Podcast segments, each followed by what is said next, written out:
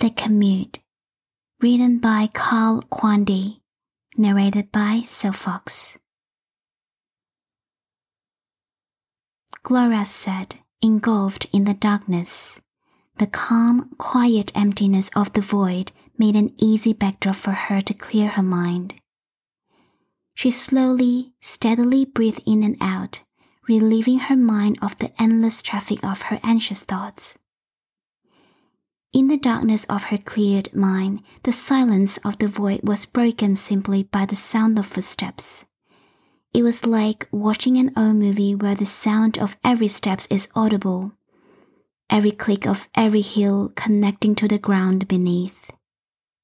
Somewhere in the void of her consciousness, a stranger walked.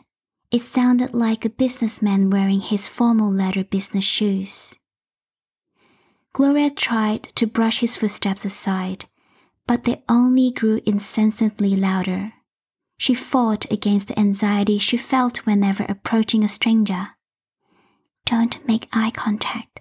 Give them no reason to notice you," she told herself. As the sounds of the businessman's heels approached her, a second set of footsteps joined the fray. This sounded like a pair of high heels, probably stilettos. Gloria's nerves were rattled further. Then another pair of footsteps joined in. Then another. And yet another joined the cacophony of footsteps crowding her in the darkness. Gloria decided to try and elude the strangers in the void. So she began to flee into the unknown, feeling the rush of the chilly air against her face. Then a new sound alerted her, a chirp, like an automated notification. It sounded behind her, and she spun around to face the chirping culprit in the darkness. Then a metallic rattling grabbed her attention behind her once more. Gloria spun around in the darkness, but the ground beneath her slid away when she stepped to flee. She fell to the floor, still spinning on her way down. Gloria landed on her back, but the ground only met with the lower half of her body. She flipped backwards off the little bit of support and fell further down still. Gloria landed on her stomach. The wind knocked out of her amid the tumble. Startled voices filled the air. Then a light emitted, breaking the dark void. Gloria's heart raced faster than it ever had before. In a dull office building within the maze of tiny cubicles, a loud crashing sound erupted for all to hear.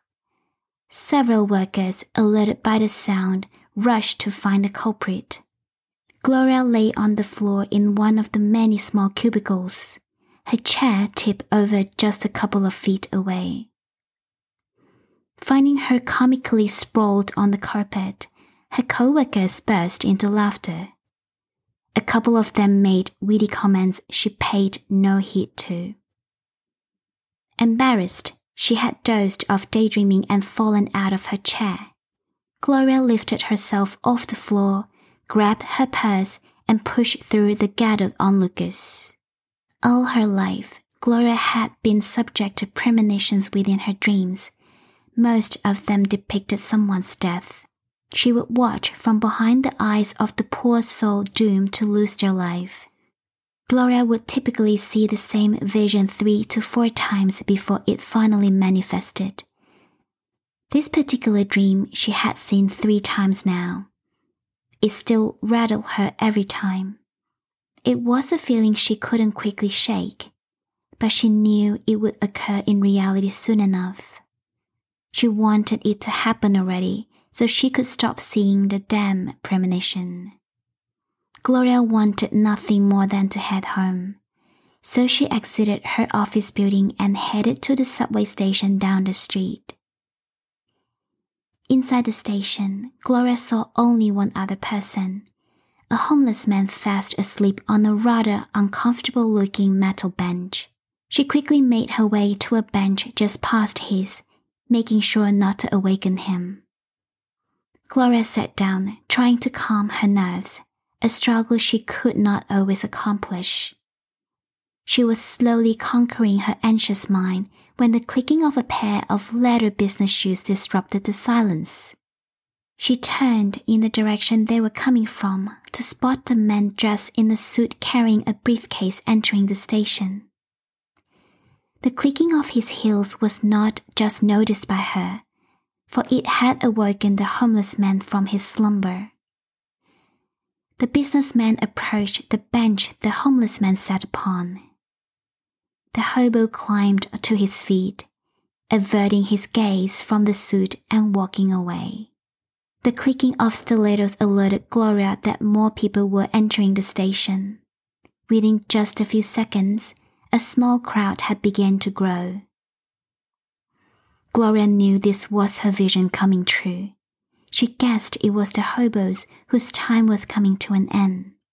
She didn't truly know why, but something inside of her made Gloria have to follow the homeless man. It's not that she wanted to see his death, but seeing her vision come true brought a strange sense of assurance and relief. So Gloria followed the hobo. An automatic notification chirped behind her. Gloria turned to see the woman in the stilettos checking her phone in response to the chime. A metallic rattling sounded behind her. Gloria spun around to see the homeless man pushing a shopping cart full of garbage bags. But she didn't see his small cardboard sign fall from atop the trash pile and floated to the ground below. Gloria stepped forward, and her foot found the cardboard piece. It slid under her, and she began to spin around as she fell to the floor. She landed on the concrete, half over the edge. Gravity pulled her backwards over the edge. Gloria fell, landing on her stomach on the subway train's track. The crowd's audible screams and utterings of, "Oh my God," filled the air. Gloria has seen over a dozen people die in horrific accidents throughout her life.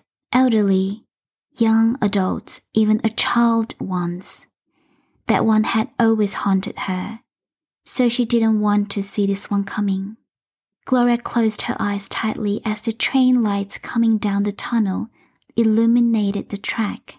As she listened to the crowd and the squeals of the train braking, Gloria felt that familiar sense of assurance and relief. Her dream was finally over. The end.